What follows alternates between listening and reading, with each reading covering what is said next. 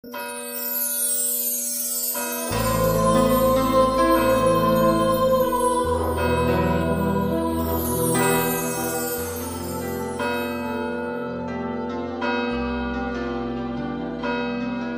el nombre del Padre, y del Hijo, y del Espíritu Santo.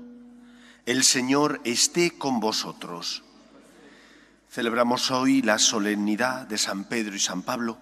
La Iglesia en una misma fiesta celebra la entrega generosa por una parte de aquel que fue nombrado por Cristo piedra de la Iglesia y por otra parte la de San Pablo, que fue el gran evangelizador, que se dedicó a llevar el nombre de Cristo, el anuncio del Evangelio, a aquellos que no eran judíos. Vamos a prepararnos para celebrar la Eucaristía, dando gracias al Señor por su misericordia, por el don de la fe que hemos recibido y pidiéndole perdón por los momentos de debilidad que hemos tenido. Guardamos un momento de silencio. Tú que has venido a salvar a los pobres, Señor, ten piedad tú que dijiste que había en el cielo más alegría por un solo pecador que se convirtiera, que por noventa y nueve justos que no necesitan conversión, Cristo ten piedad. Tú que eres el camino, la verdad y la vida, Señor, ten piedad. Dios Todopoderoso tenga misericordia de nosotros, perdone nuestros pecados y nos lleve a la vida eterna. Gloria a Dios en el cielo y en la tierra paz a los hombres que ama el Señor. Por tu inmensa gloria te alabamos, te bendecimos, te adoramos, te glorificamos. Te damos gracias, Señor Dios Rey Celestial, Dios Padre Todopoderoso, Señor Hijo único Jesucristo, Señor Dios, Cordero de Dios, Hijo del Padre, tú que quitas el pecado del mundo, ten piedad de nosotros. Tú que quitas el pecado del mundo, atiende nuestras súplicas. Tú que estás sentado a la derecha del Padre, ten piedad de nosotros, porque solo tú eres santo, solo tú Señor, solo tú Altísimo Jesucristo, con el Espíritu Santo, en la gloria de Dios Padre. Amén. Oremos. Señor, tú que nos llenas de santa alegría en la celebración de la fiesta de San Pedro y San Pablo, haz que tu iglesia se mantenga siempre fiel a las enseñanzas de aquellos que fueron fundamento de nuestra fe cristiana. Por Jesucristo nuestro Señor. Lectura del libro de los Hechos de los Apóstoles. En aquellos días el rey Herodes se puso a perseguir a algunos miembros de la Iglesia. Hizo pasar a cuchillo a Santiago, hermano de Juan. Al ver que esto agradaba a los judíos, decidió detener a Pedro. Era la semana de Pascua. Mandó prenderlo y meterlo en la cárcel, encargando de su custodia a cuatro piquetes de cuatro soldados cada uno. Tenía intención de presentarlo al pueblo pasadas las fiestas de Pascua. Mientras Pedro estaba en la cárcel bien custodiado, la iglesia oraba insistentemente a Dios por él. La noche antes de que lo sacara Herodes, estaba Pedro durmiendo entre dos soldados, atado con cadenas. Los centinelas hacían guardia a la puerta de la cárcel. De repente se presentó el ángel del Señor y se iluminó la celda. Tocó a Pedro en el hombro, lo despertó y le dijo, Date prisa, levántate. Las cadenas se le cayeron de las manos y el ángel añadió, Ponte el cinturón y las sandalias. Obedeció y el ángel le dijo, Échate el manto y sígueme. Pedro salió detrás creyendo que lo que hacía el ángel era una visión y no realidad. Atravesaron la primera y la segunda guardia, llegaron al portón de hierro que daba a la calle y se abrió solo. Salieron y al final de la calle se marchó el ángel. Pedro recapacitó y dijo, pues era verdad, el Señor ha enviado a su ángel para librarme de las manos de Herodes y de la expectación de los judíos. Palabra de Dios. Te alabamos, Señor. El Señor me libró de todas mis ansias. El Señor me libró de todas mis ansias. Bendigo al Señor en todo momento. Su alabanza está siempre en mi boca. Mi alma se gloría en el Señor, que los humildes lo escuchen y se alegren. El, Señor, me libró de todas mis ansias. Proclamad conmigo la grandeza del Señor. Ensalcemos juntos su nombre. Yo consulté al Señor y me respondió, me libró de todas mis ansias. El Señor me libró de todas mis ansias. Contempladlo y quedaréis radiantes, vuestro rostro no se avergonzará. Si el afligido invoca al Señor, Él lo escucha y lo salva de sus angustias. El Señor me libró de todas mis ansias. El ángel del Señor acampa en torno a sus fieles y los protege. Gustad y ved qué bueno es el Señor, dichoso el que se acoge a Él. El Señor me libró de todas mis ansias. Lectura de la segunda carta del apóstol San Pablo a Timoteo. Querido hermano, yo estoy a punto de ser sacrificado y el momento de mi partida es inminente. He combatido bien mi combate, he corrido hasta la meta, he mantenido la fe. Ahora me aguarda la corona merecida con la que el Señor, juez justo, me premiará en aquel día, y no solo a mí, sino a todos los que tienen amor a su venida. El Señor me ayudó y me dio fuerzas para anunciar íntegro el mensaje, de modo que lo oyeran todos los gentiles. Él me libró de la boca del león. El Señor seguirá librándome de todo mal. Me salvará y me llevará a su reino del cielo. A Él la gloria por los siglos de los siglos. Amén. Palabra de Dios. Te alabamos, Señor. Aleluya.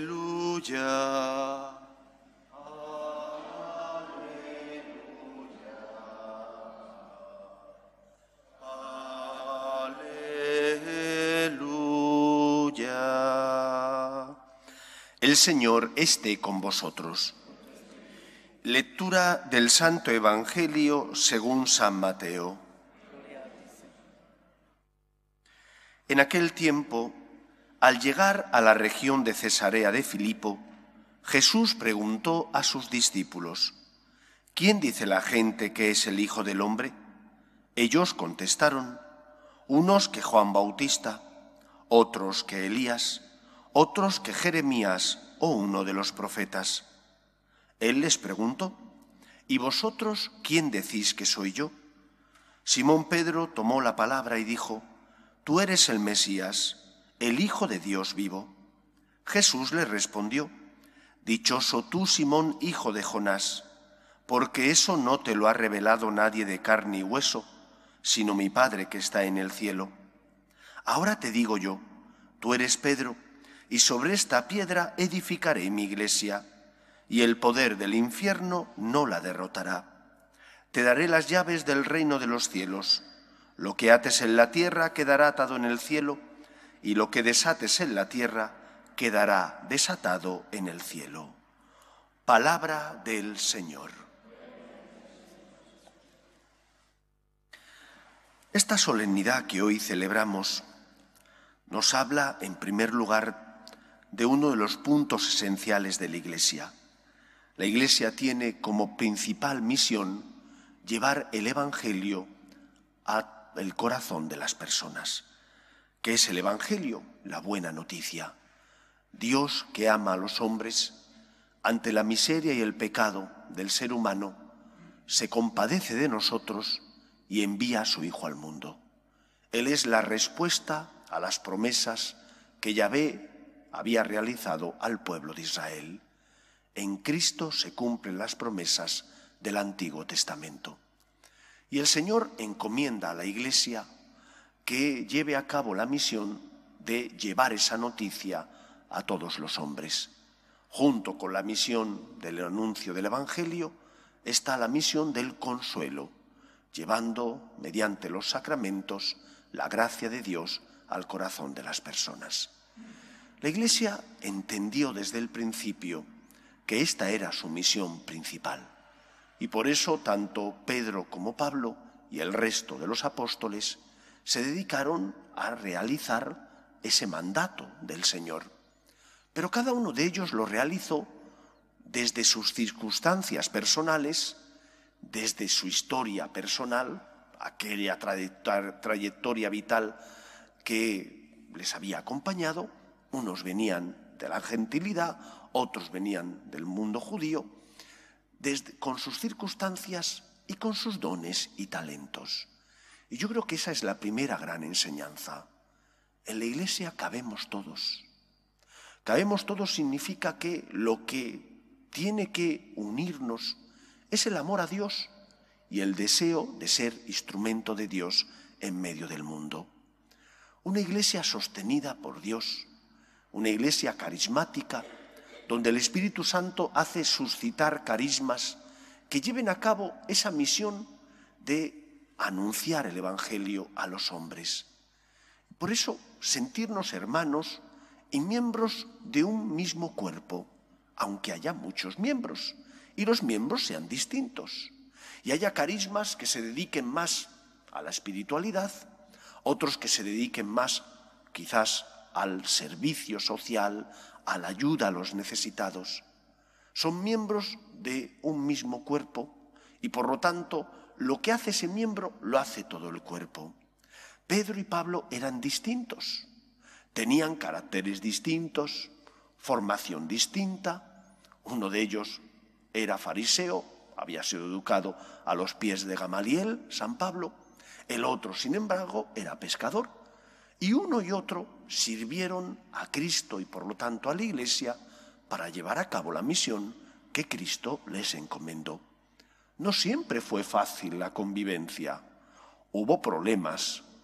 Ya en el primer siglo, en el año cincuenta y pico, tiene lugar el primer concilio en Jerusalén, donde se reúnen para dirimir qué es lo que el Señor quiere, qué se debe hacer con aquellas personas que se convierten al cristianismo, pero que vienen de la gentilidad tienen que asumir las normas de los judíos, han de circuncidarse y en ese concilio de Jerusalén el Espíritu les hace ver que tienen que asumir a Cristo, no las normas de los judíos, no las normas rituales, sí tienen que vivir las leyes que se desprenden tanto de la ley natural como de esos diez mandamientos que el Señor da a Moisés. Pero las otras normas rituales que vivían los judíos, los cristianos que vienen de la gentilidad, no tienen por qué cumplirlas. Y esos roces se solucionan buscando la unidad y pidiendo al Señor que les ilumine para que sepan cuál es el camino que tienen que seguir. Unidad, por tanto, también en nuestra iglesia, donde cabemos todos, donde unidad no significa uniformidad, donde tengo que respetar al otro, y los carismas que Dios le ha dado al otro. Y no podemos luchar por competir, puesto que no somos competidores, somos miembros distintos de un mismo cuerpo. Amar la diferencia, las legítimas diferencias, es necesario para poder vivir en familia y poder llevar a cabo la misión que Cristo nos encomendó. Cabemos todos, de, somos de distintos carismas, porque el Espíritu ha hecho suscitar esos carismas como respuestas para solucionar los problemas tanto de la sociedad como de la Iglesia. En segundo lugar, la Iglesia tiene que ser fiel a Cristo. La Iglesia es de Cristo. Y esto que puede parecer una perogrullada, nos implica esa fidelidad a la verdad transmitida por Jesús. No puede ser que nosotros intentemos cambiar como a veces se ha intentado y se está intentando en la Iglesia, en algunas regiones, cambiar las palabras del Señor, cambiar el Evangelio, la palabra de Dios y la interpretación que la Iglesia ha hecho de ella a lo largo de toda la historia de la Iglesia. Si lo que en el siglo XII era malo, ahora no puede ser bueno. Tendremos que ser fieles a esa interpretación basada en las escrituras y en la revelación de Dios a los hombres. Porque solo la verdad nos hace libres, porque solo la verdad nos conduce a la plena salvación. Entonces pidamos al Señor que la Iglesia sea firme, siendo fiel a esa verdad, tanto natural como revelada, y que el Papa y los obispos, que son los que han recibido de Dios la misión de guiar al pueblo de Dios, nos conduzcan por ese camino de la verdad, evitando aquello que nos confunde o que puede llevar a la confusión al pueblo de Dios porque no es fiel a lo que el Señor ha transmitido y revelado. Esa fidelidad a la verdad nos hará ver que hay un terreno firme sobre el que pisar. Ese terreno firme es Cristo. Él mismo le dijo que aquel hombre necio que no escucha sus palabras y no las pone en práctica es como el que edifica una casa sobre arena. Cuando vienen los problemas, cuando vienen las lluvias, cuando baten los vientos sobre la casa, se puede hundir. Si nuestra fe no está basada en la roca que es Cristo, si nuestra fe no está basada en la verdad natural y revelada, entonces vendrán los problemas y caeremos en el relativismo y nuestra vida se vendrá abajo. Pidamos al Señor que la Iglesia, dirigida por el Papa y los obispos, sea fiel a Cristo, que es el camino que nos lleva a la vida. Que el Señor nos ayude. Nos ponemos en pie. Creo en un solo Dios, Padre Todopoderoso, Creador del cielo y de la tierra, de todo lo visible y lo invisible. Creo en un solo Señor Jesucristo, Hijo único de Dios, nacido del Padre antes de todos los siglos, Dios de Dios, luz de luz, Dios verdadero de Dios verdadero, engendrado, no creado, de la misma naturaleza del Padre, por quien todo fue hecho que por nosotros los hombres y por nuestra salvación bajó del cielo, y por obra del Espíritu Santo se encarnó de María la Virgen y se hizo hombre, y por nuestra causa fue crucificado en tiempos de Poncio Pilato, padeció y fue sepultado, y resucitó al tercer día según las Escrituras, y subió al cielo, y está sentado a la derecha del Padre, y de nuevo vendrá con gloria para juzgar a vivos y muertos, y su reino no tendrá fin. Creo en el Espíritu Santo, Señor y dador de vida, que procede del Padre y del Hijo, que con el Padre y el Hijo recibe una misma adoración y gloria, y que habló por los profetas. Creo en la Iglesia, que es una santa, católica y apostólica. Confieso que hay un solo bautismo para el perdón de los pecados, Espero la resurrección de los muertos y la vida del mundo futuro. Amén. Dios quiere que todos los hombres se salven y lleguen al conocimiento de la verdad. Pedimos por la Iglesia, el Papa, los obispos y todos los cristianos, para que seamos fiel, fieles a la verdad natural y a la verdad revelada, roguemos al Señor. Pedimos también por nuestras familias, para que se mantengan unidas en el amor a Dios para que en ellas se transmita la fe de padres a hijos, roguemos al Señor.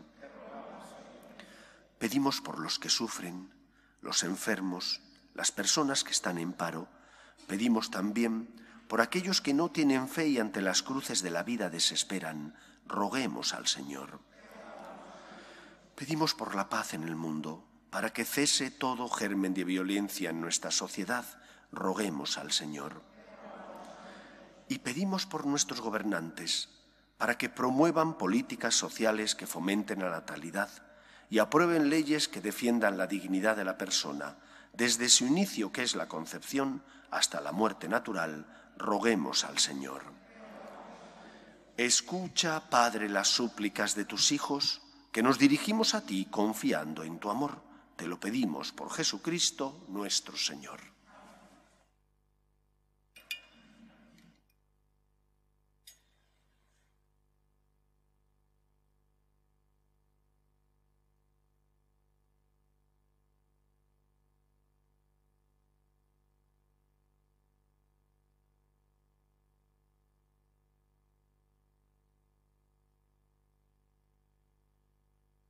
Bendito seas, Señor Dios del universo, por este pan, fruto de la tierra y del trabajo del hombre, que recibimos de tu generosidad y ahora te presentamos, Él será para nosotros pan de vida. Bendito seas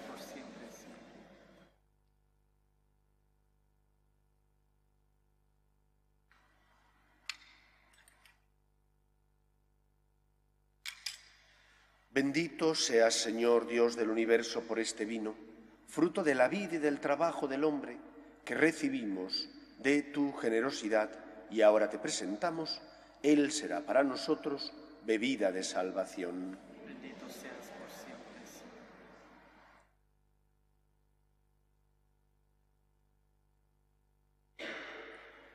Orad, hermanos, para que este sacrificio mío y vuestro sea agradable a Dios Padre Todopoderoso. El Señor reciba en tus manos este sacrificio para alabanza y gloria de su nombre, para nuestro bien y el de toda su santa iglesia. Haz, Señor, que la intercesión de los apóstoles acompañe la ofrenda que presentamos para consagrarla a tu nombre y por la celebración de este sacrificio nos haga vivir entregados a ti por Jesucristo nuestro Señor. El Señor esté con vosotros. Levantemos el corazón. Demos gracias al Señor nuestro Dios. En verdad es justo y necesario. Es nuestro deber y salvación darte gracias siempre y en todo lugar, Señor Padre Santo, Dios Todopoderoso y Eterno, porque en los santos apóstoles Pedro y Pablo, has querido dar a tu iglesia un motivo de alegría. Pedro fue el primero en confesar la fe, Pablo el maestro insigne que la interpretó. Aquel fundó la iglesia primitiva con el resto de Israel. Este fue maestro y doctor en la vocación de los gentiles. Así, por caminos diversos, congregaron la única familia de Cristo y una misma corona asoció a los dos, a quienes venera el mundo. Por eso, los santos y con todos los ángeles, te alabamos diciendo sin cesar, Santo, Santo, Santo es el Señor, Dios del universo. Llenos están el cielo y la tierra de tu gloria, Osana en el cielo, bendito el que viene en nombre del Señor, Osana en el cielo. Santo eres en verdad, Señor, fuente de toda santidad. Por eso te pedimos, que santifiques estos dones con la efusión de tu Espíritu, de manera que se conviertan para nosotros en el cuerpo y la sangre de Jesucristo nuestro Señor, el cual, cuando iba a ser entregado a su pasión, voluntariamente aceptada, tomó pan, dándote gracias lo partió y lo dio a sus discípulos, diciendo, Tomad y comed todos de él, porque esto es mi cuerpo, que será entregado por vosotros.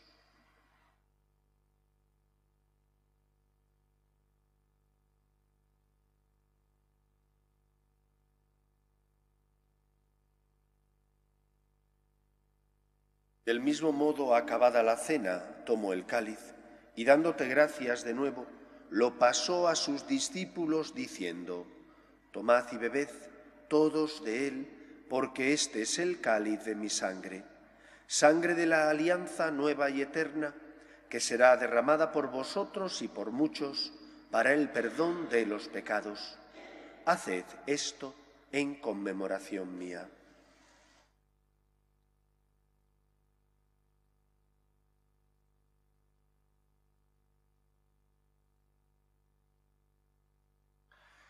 Este es el sacramento de nuestra fe.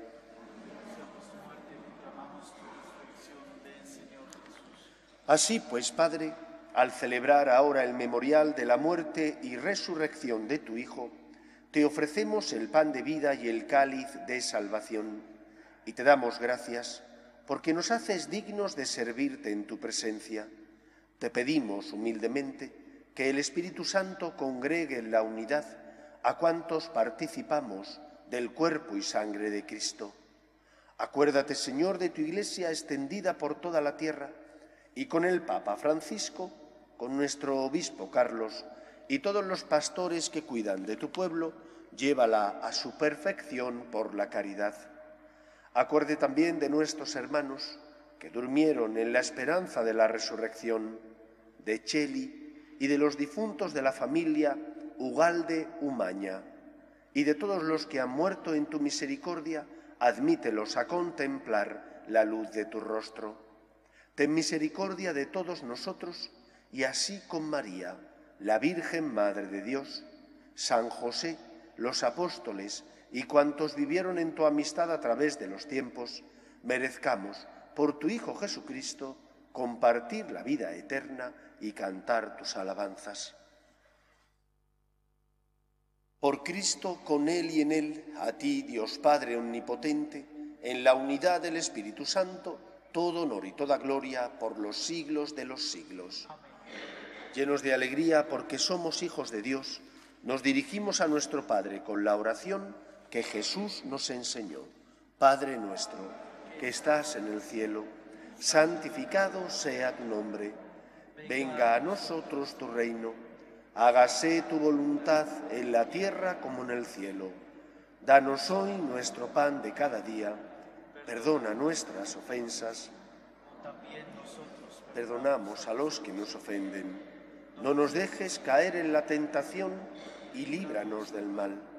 Líbranos de todos los males, Señor, y concédenos la paz en nuestros días, para que, ayudados por tu misericordia, vivamos siempre libres de pecado y protegidos de toda perturbación, mientras esperamos la gloriosa venida de nuestro Salvador Jesucristo.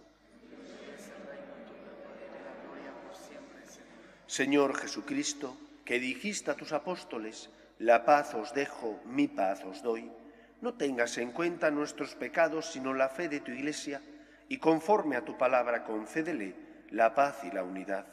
Tú, que vives y reinas por los siglos de los siglos, la paz del Señor esté siempre con vosotros, daos fraternalmente la paz.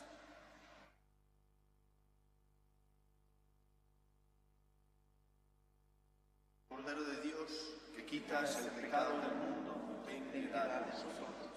Cordero de Dios, que quitas el pecado del mundo, ten piedad de nosotros. Cordero de Dios, que quitas el pecado del mundo, danos la paz.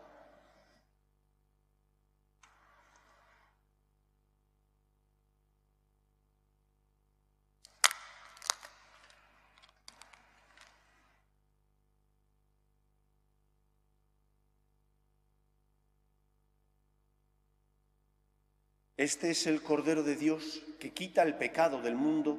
Dichosos los llamados a la cena del Señor. Señor, no soy digno de que entres en mi casa, pero una palabra tuya bastará para sanarme.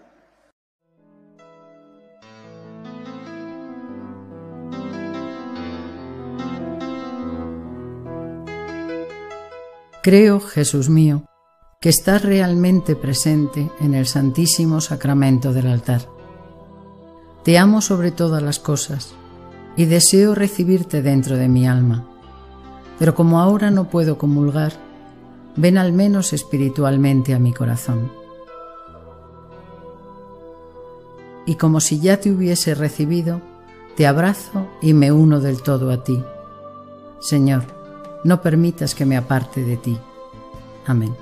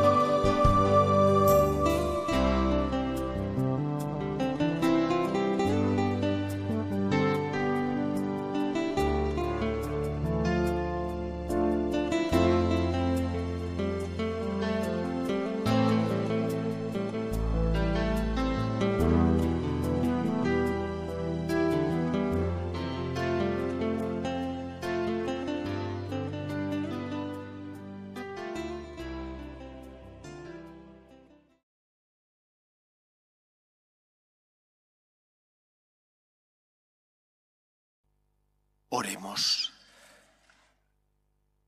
Concede, Señor, a los que has alimentado con este sacramento la gracia de vivir de tal modo en tu Iglesia que perseverando en la fracción del pan y en la doctrina de los apóstoles, tengamos un solo corazón y una sola alma, arraigados firmemente en tu amor. Por Jesucristo nuestro Señor. Os voy a dar la bendición solemne del día en el que nos encontramos. El Dios Todopoderoso que por la confesión de Pedro os ha fortalecido y os ha edificado sobre la roca de la, de la fe de la Iglesia, os dé su bendición. Amén. Dios, que os ha instruido con la predicación de Pablo, cuya palabra sigue resonando en la Iglesia, os ayude a seguir su ejemplo de ganar hermanos para Cristo. Amén. Para que así, por las llaves de Pedro, la palabra de Pablo y la oración de ambos, nos sintamos animados a luchar por aquella patria a la que ellos llegaron, muriendo en la cruz uno y otro bajo la espada. Amén. Y la bendición de Dios Todopoderoso, Padre, Hijo y Espíritu Santo, descienda sobre vosotros. Podéis ir en paz. Dios te salve, Reina y Madre de Misericordia, vida, dulzura y esperanza nuestra. A ti llamamos los desterrados hijos de Eva, a ti suspiramos, gimiendo y llorando en este valle de lágrimas.